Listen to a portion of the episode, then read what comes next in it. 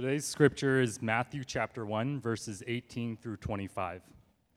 Now, the birth of Jesus Christ took place in this way. When his mother had been betrothed to Joseph, before they came together, she was found to be with child from the Holy Spirit. And her husband Joseph, being a just man and unwilling to put her to shame, resolved to divorce her, divorce her quietly.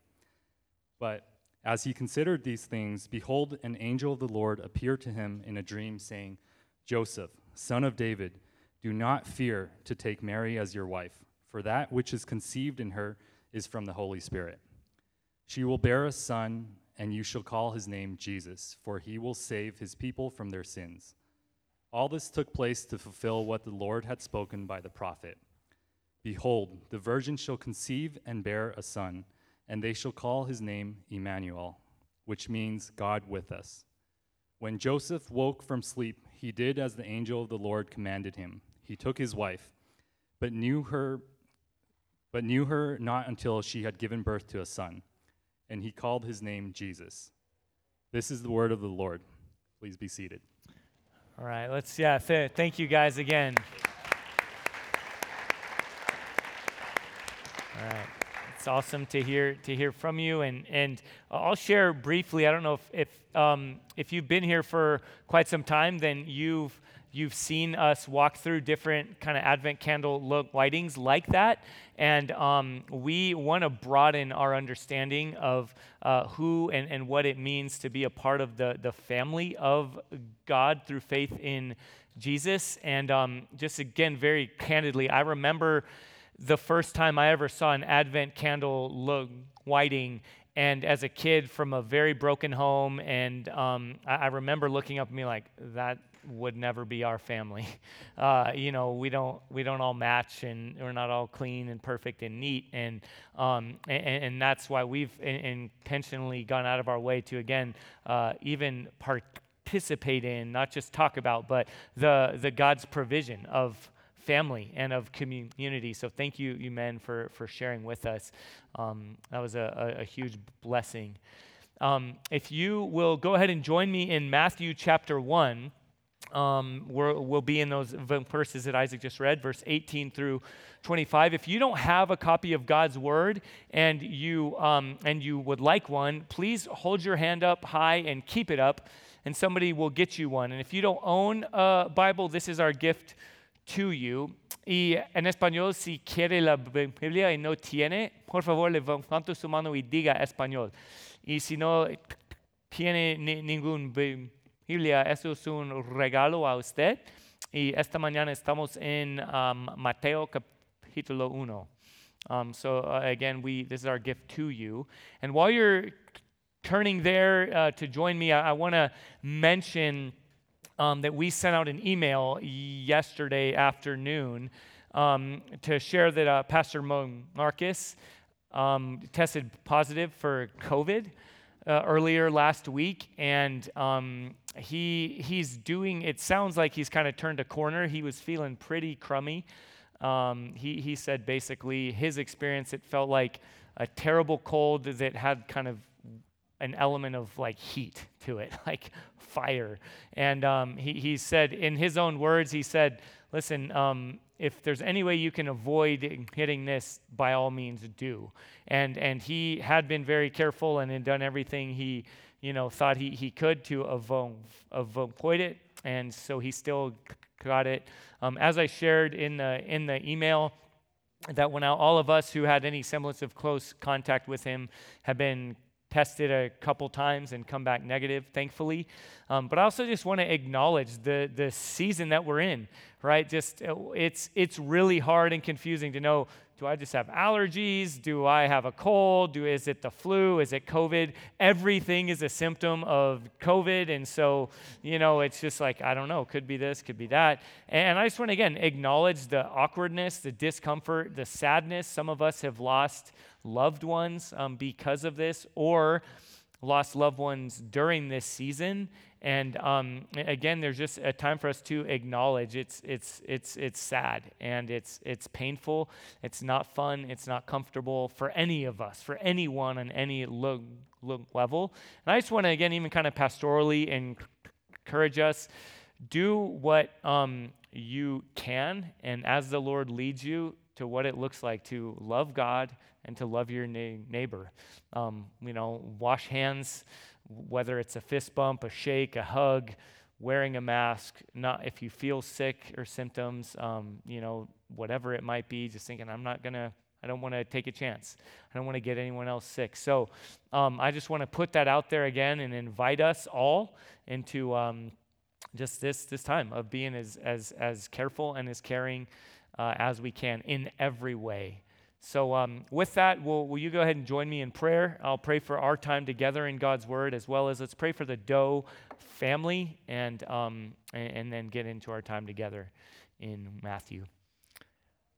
Father, thank you for um, even some of the songs that we've sung, the t- testimonies that we've heard that you are God. Um, Lord, we are not. You know what you are doing in every moment. And, and we pray that we would not presume upon your grace and your sovereignty, but that we will lean heavily into it and stand firmly on it. Lord, we pray for wisdom and compassion for us, every one of us in this room or at home um, Lord, for doctors, for people who are making decisions, um, Lord, we, we need your grace. We need you to intervene. And Lord, we pray right now specifically for the Doe family. Thank you so much for Pastor Marcus, for Annie, who um, moved here around this time last year and who have um, really gone out of their way to make their home a place of warmth and, and hospitality to others who have moved toward people that are in isolation in different ways, and they just live that out. And um, right now, they're in a place where he is uh, removed from his f- family. He's in isolation and in quarantine, and Annie. Um, is caring for all of their, their kids on her own. Lord, we pray that we can come alongside them um, and, and help in any way. And most specifically, we pray that, again, you will bring peace, that your presence will be known, uh, Lord, for the Doe family. And we certainly ask the same right now as we are in your word. Lord, will you speak to us by your spirit? Amen. So, uh, I had a little story I was going to share with you and a book that I've read and was going to share that with you. But uh, in the early hours this morning, I, I heard a quote that uh, uh I think is maybe a little uh, more in our face, but even a little more appropriate. Let me share this with you from uh, pastor, author, all around great guy, Crawford Loritts, Dr. Crawford Loritts. This is what he said in an interview. The dastardly tendency here in the Western world is hyper individualism. We think everything focuses on us, including our Christianity. So we think Christianity is just about making me a better version of myself. Jesus is not just an additive to your life. He is to be the whole context of your life. He is to be your whole life. Uh, again, since I just got that this morning, sorry I didn't have it up there on the screen. Um, it's if you're interested in hearing that whole interview, it's incredible and powerful, and he's he's hitting on something, right? There's an individualism that we're prone to, and and we often miss the bigger picture of what's going on in the world around us, or in our next door neighbors and other members of our family, we often, I would say naturally, uh, because of what the scriptures refer to as sin, we constantly look through the lens of how does this affect me and impact me? And then we judge and evaluate everything through that lens, including that's how we engage with this Christmas story. Right, as we read through and we know some of the different characters, even those we've looked at or heard about this last few weeks Mary, Zachariah, Joseph, right? The, the shepherds, the, the wise men, the little drummer boy, you know, then we just keep going. I don't know, mommy and Santa inappropriately, right? Interacting, and then we go into grandma who got ran over by a reindeer, and it just we just keep adding it's this kind of oh there are all these different characters and members of the story and who's where and who's what. It doesn't really matter. We'll just kind of hear about them and and and we'll just kind of engage in them and their different different stories. And as i said that's our tendency to engage christmas that way to engage the christmas story that way. I would even say to walk through the christmas season right? Don't mess with me and my situation and what I've got going on. I don't want to hear about you. I just want to look through this lens, through this filter. And, and, and we've already heard some different stories about that, that we can tend to eh, have kind of a, a, an individualistic selfishness. And so, as we look at this story of Joseph, uh, I think we, one, get a clear picture of one of the characters, one of the participants in the broader story of what God's doing. And we also get somewhat of a mirror or an example for what it might look like for you and I to engage our selfish, individualistic tendencies and to submit them to the bigger picture, to God's story. Hey, if you're not new to redemption, this hopefully isn't the first time you're hearing this, but this whole scripture, the whole from beginning to end, this is one cohesive story that God is the author and the hero of. And every word on every page is telling his story. And, and, and then every one of our lives fits into his story. But our tendency is to want to think, well, no, I've got my own story and I'm the main character, and, and, and we miss out massively when that's the case. And as we look at this story, Joseph could have very easily missed out on being the key player in this story, this Christmas story that he got to be, had he looked through an individualistic, selfish lens. So, as we walk through the story, um, we're going to look at a couple things. With Joseph, who is he? Who is he not? And what is he all about? And as we look at that, I want to encourage every one of us in here right now. Okay, ask yourself as we read through who am I? Who am I not? And what am I all about? With that, meet me in verse 18 as we pick up together. Now, the birth of Jesus Christ took place in this way. When his mother Mary had been betrothed to Joseph, before they came together, she was found to be with child from the Holy Spirit. So, pause there for a moment. Um, betrothed, as we talked about uh, a couple of weeks ago, is a legal engagement right? You would not you could not just break up over text. You couldn't just kind of ask your friend to talk to her friend and say it's not really working out you know let's kind of end this thing. No if you entered into a betrothal in order to break that you had to do it in a formal legal manner. And it says here um, that it was right that joseph before they came together uh, that doesn't mean like held hands or went on a date that means before they had sex, she's all of a sudden now pregnant. So they're betrothed, they're legally committed to one another. Before they're married and before they have sex together, she now is with a child. Okay, we that's messy. Okay? That's awkward. That's difficult. Sometimes we kind of put this pedestal, this disconnected from everyday real life kind of approach to the scriptures, but it's okay and I think good and healthy to enter into the story and say, wow, that's really difficult. Joseph's, in many ways, kind of stuck between a rock and a hard place. So, picking up in verse 19, and her husband, Joseph, being a just man and unwilling to put her to shame, resolved to divorce her quietly. So again, enter in here. Joseph, who is he? He's a good guy. He's kind. He doesn't want to put her to shame. There's tension here. Okay, there's a decision to be made. Let me just actually acknowledge this briefly.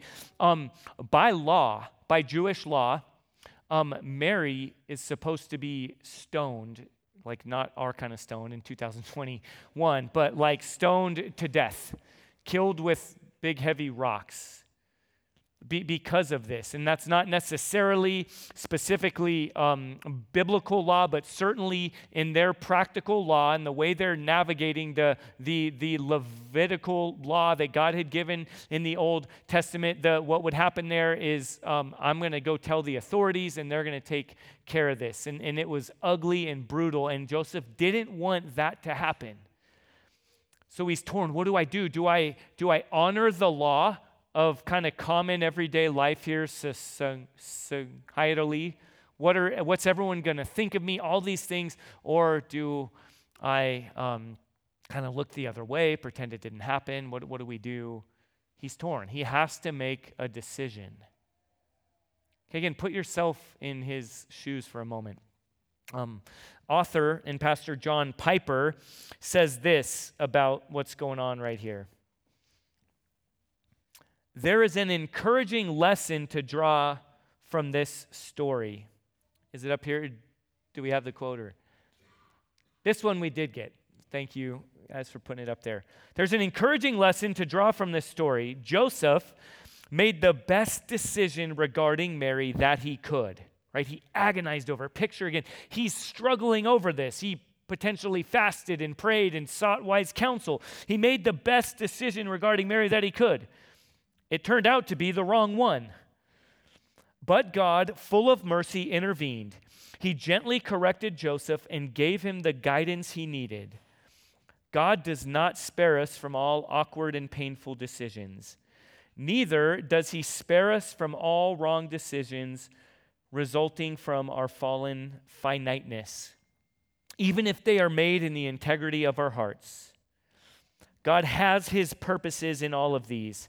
But what we can trust him to do is faithfully give us the correction and guidance we need at the time he deems right. A lot of us in this room will have or currently have massive decisions that we need to make, right? What do I do with this?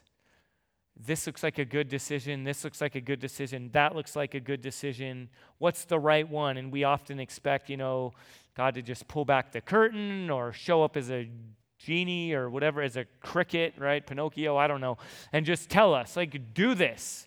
Here it is, there it is, go do it, easy. Right? Oh, and if I'm not hearing so clearly, I must something must be wrong with me. I must be, you know, I need to go and, you know, I don't know, stand up, sit down, turn around, pat your head, you know, rub your belly, do something right. What's the magic formula? And then I'll hear clearly from God. Well, sometimes in His goodness, in His wisdom, He allows us to stumble through the process. So, in that moment, who is Joseph? As we said, er, he's a normal guy. He's trying to do the best he can. He's blue collar, he's a carpenter. He's working hard. He's trying to love someone else, and he's sinned against. He, in his mind, and his, he's like, "What's this? Didn't work out the way I planned." He's doing the best he can. He's honest. He has integrity, but he's also human. He's not God. He's dependent and imperfect. So Joseph did the best he could to be faithful, but he still needed God's intervention. Right? Look in verse 20 as we continue to walk through this story together. But as he considered these things, behold, an angel of the Lord appeared to him in a dream, saying, Joseph, son of David, do not fear to take Mary as your wife, for that which is conceived in her is from the Holy Spirit. Who is Joseph? Right? Probably like many of us in this room, he has a plan for his life, he has a vision of his life. He's told, though, right here, that this woman who he's about to marry is carrying a child in a supernatural way, conceived by the Holy Spirit. In God's infinite wisdom, He knows that the Messiah, the Savior of His people, of all people who will trust in Christ, you and me, everyone in this room, to have reconciliation with God we need a perfect sacrifice. The only way that can happen is if Jesus is conceived by God Himself. Conceived of by the Holy Spirit. Again, this is, this is crazy. So Joseph probably had a plan oh, one day I'll have kids. Hopefully, I have a son or two. And that day, he would thought of because then I can carry on my craft as a carpenter. I can train my son to be a carpenter. I'll have daughters who I'll love and I'll, I'll, I'll, I'll, I'll marry off and we'll grow our family through that kind of process, just like everyone else does. And then all of a sudden, he's in this place and he's told, You're going to be a stepdad to God. Uh, didn't really have that in my 10 year plan, right? When, when I sat down and journaled and wrote out a list of things I expected my future spouse to have, um, some of these things didn't fit into it. Doesn't really line up with my plan, God. But again, look at, so you see Joseph's very normal process, but also look at God's infinite wisdom, right? What does the angel say to him? Joseph, son of David. So it, there was a promise made to King David over a thousand years before this happened in 2 Samuel chapter 7 that one of his children, someone from his line, would sit on a throne that would last forever. Well, the fact that Joseph is legally Jesus' dad, even as his stepdad, from the house of David, Jesus now is born into the house of David, right? And even the fact that he's born in Bethlehem, that's the city of David. It's God in his wisdom is working all these things out that, that and yet Joseph again is the stepfather. And so God in his wisdom is saying, listen, Joseph, you're a, you're a key character in my story, but you're not the main character the son that Mary is carrying, you are still going to raise up in your home. You're still going to teach him the craft of carpentry. You're going to come alongside him, and also one day you're going to worship him. And he is your Savior. He is your hope, and he's the hope of the world because he is fully God. But then continue on as we see this angel explaining. He says, Behold, the virgin shall conceive and bear a son, and they shall call his name Emmanuel. Okay, that's um, quoting Isaiah chapter 7, verse 14. Emmanuel means God with us. God in the flesh, God con carne, honestly, is like literally the understanding of that word is God in the flesh. Jesus, fully God, conceived of by, through the Holy Spirit, and yet also fully man, born of woman, carried and, and, and, and carried by Mary, and then given birth to. Let's just acknowledge none of us would draw that plan up that way. All right, that, that's not the way we would go about things. But God, in His infinite wisdom, is supernaturally carrying out His plan through seemingly natural, ordinary ways. He's always at work, even when we don't know it, right? We've sung this song, even when I don't see it, you're working. Even when I don't feel it, you're working. God always fulfills his promises. Um, let me see where I'm at here. Let me share um, more from this little black book of mine, which is my journal, and, um, and other things, notes. This, I was overwhelmed with this reality this morning. And can you enter into just the messiness of God working sovereignty in and through broken, sinful people? It's, it's not the way it should be. Sin has permeated our world, and God never authors it, but He also, hear me, never wastes it.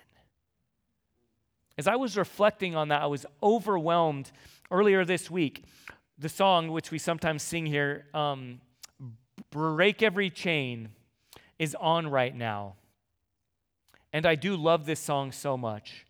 I pray you do this for Joe. That's my older brother who's in rehab for a year. Please keep my kids free from any and every kind of bondage to sin. and keep me seeing clearly, fleeing from all temptation. The battle is real. Amen. You have already broken the chains of addiction for Mark and Ann. This is some of my family member, my older brother and um, sister in law, who, who died tragically from an overdose. As sudden and tragic as their deaths were, you are able to use even death to bring about your good plans. Your son and your daughter had battled long enough, and you saw fit to bring to completion in that moment the good work you began around 1985 in El Cajon, California, when they put their trust in you. You are wise and good beyond comprehension and it's messy. Did God make them overdose on drugs in order to call, call them home? Is that? No. And is God sovereignly working through all things? When Jesus um, brings to fruition a good work that he began, did, did that include people who loved and followed Jesus and also died from drug use? Yes. How do I make sense of that? I think worship and surrender and acknowledging it's messy. God is always working supernaturally, often through seemingly natural and broken ways. And as we look at Joseph, we see such a helpful picture of this through the normalcy of his faith. Okay, pick up in verse 24. When Joseph woke from sleep, he did as the angel of the Lord commanded him. He took his wife, so he married her, but knew her not until she had given birth to a son, and he called his name Jesus. Who is Joseph? He's obedient. He obeyed. He did as he was told. Did it make sense? I don't think so. Was it just clear and obvious? Did all the dots connect? Oh, this is what you should do, right? Conventional wisdom. Hear me, church. Uh, never let conventional wisdom get in the way of following and obeying God. Does that mean we should just be flippant and emotional and just whatever, as the winds blow, we make our. No, yes, there's wisdom in asking and seeking and praying and fasting and, and inviting wise counsel. But as the Spirit makes it clear, at some point, when God leads us and calls us, sometimes it won't make sense. And sometimes He still calls us to obey Him and to trust Him. Even when we don't see it, He's working. All right, I know sometimes Pastor Marcus says, like, am I on your couch? Am I on your block? I don't know what. I mean, I think this sermon, we're just, I'm kind of coming in your back door and just going through your fridge already. And all right, I know it's, it's, but, but church, I, it's, it's, it's a facade to think that w- Jesus can be an additive to our lives it will always constantly leave us frustrated, embittered, angry, confused. But surrendering to the messy but good and powerful and hope filled life that God calls us into is the only way I know. It's the only way we as a church know. It's messy, right? What did, who, who is Joseph? He's obedient. Who is he not? He's not entitled. He's not selfish. He's not bitter. Right? Verse 25 tells us, let me just again connect the dots there. Right? So he took Mary as his wife, but knew her not until she had given birth to a son. So they got married, but they didn't have sex until she gave birth to Jesus. Okay, you can imagine wanting to demand your rights. Well, we're married, right? We've held out, we did this, we're married. Like, uh, I, I think some of us are tempted to justify all kinds of things, right? If anyone had had reason to, it would be Joseph and Mary in this moment. But they remained obedient, they remained faithful. And what, what are they all about? Loving God and loving his people. As we close, Jesus simply says what it means to participate in his kingdom, what it means to know him, to follow him, to live the life that he's come to usher in, is to love God with all your heart, soul, mind, and strength, and to love your neighbor as yourself. Church, what will it look like for us, individually and corporately, going forward, to always look through that lens? When we're tempted to look through the individualistic, selfish lens, whatever it might be, in any subject it might be, what would it look like to be a holy, separate, set apart people? Not relying on conventional wisdom, demanding rights, and saying, no, this is what it should, no, this is what, but constantly looking through the lens of, what does it look like to love God because He first loved me? And in response to that, what does it look like to love my neighbor? So, again, I want to ask you as we close who are you? Some of you might not have great things to say about yourself. So, I would invite you to ask who does God say you are? Beloved, worth dying for, eternally significant. Not the main character but with eternally purpose filled value as a participant in his story. Who are you not? Whatever the accusations that you pile on yourself, that others pile on you, that the enemy whispers in your ear, can submit those things to who God says you are. And what are you all about? Will we, we, will we be all about loving God, loving our neighbor, entering into as a church, this messy, sometimes fear filled life, but full of hope. Following Jesus, participating in his incredible, beautiful, true story of making all things new. Let's pray. Again, Father, we need you and we love you. I pray that by your Holy Spirit, you will lead us to respond appropriately. I don't know where everyone in here is coming from, but Lord, you do. Lord, will you speak to our hearts? Will you shape us as a community? Lord, will you lead us to follow you, Jesus, for you and your lordship and your work to be the entire context of our lives? Lord, not an additive, not squeezing you in wherever you fit to bring about our agendas and goals. But Lord, we right now come before you, submitting to you, responding to you, worshiping you. In your name, Lord Jesus, we pray. Amen.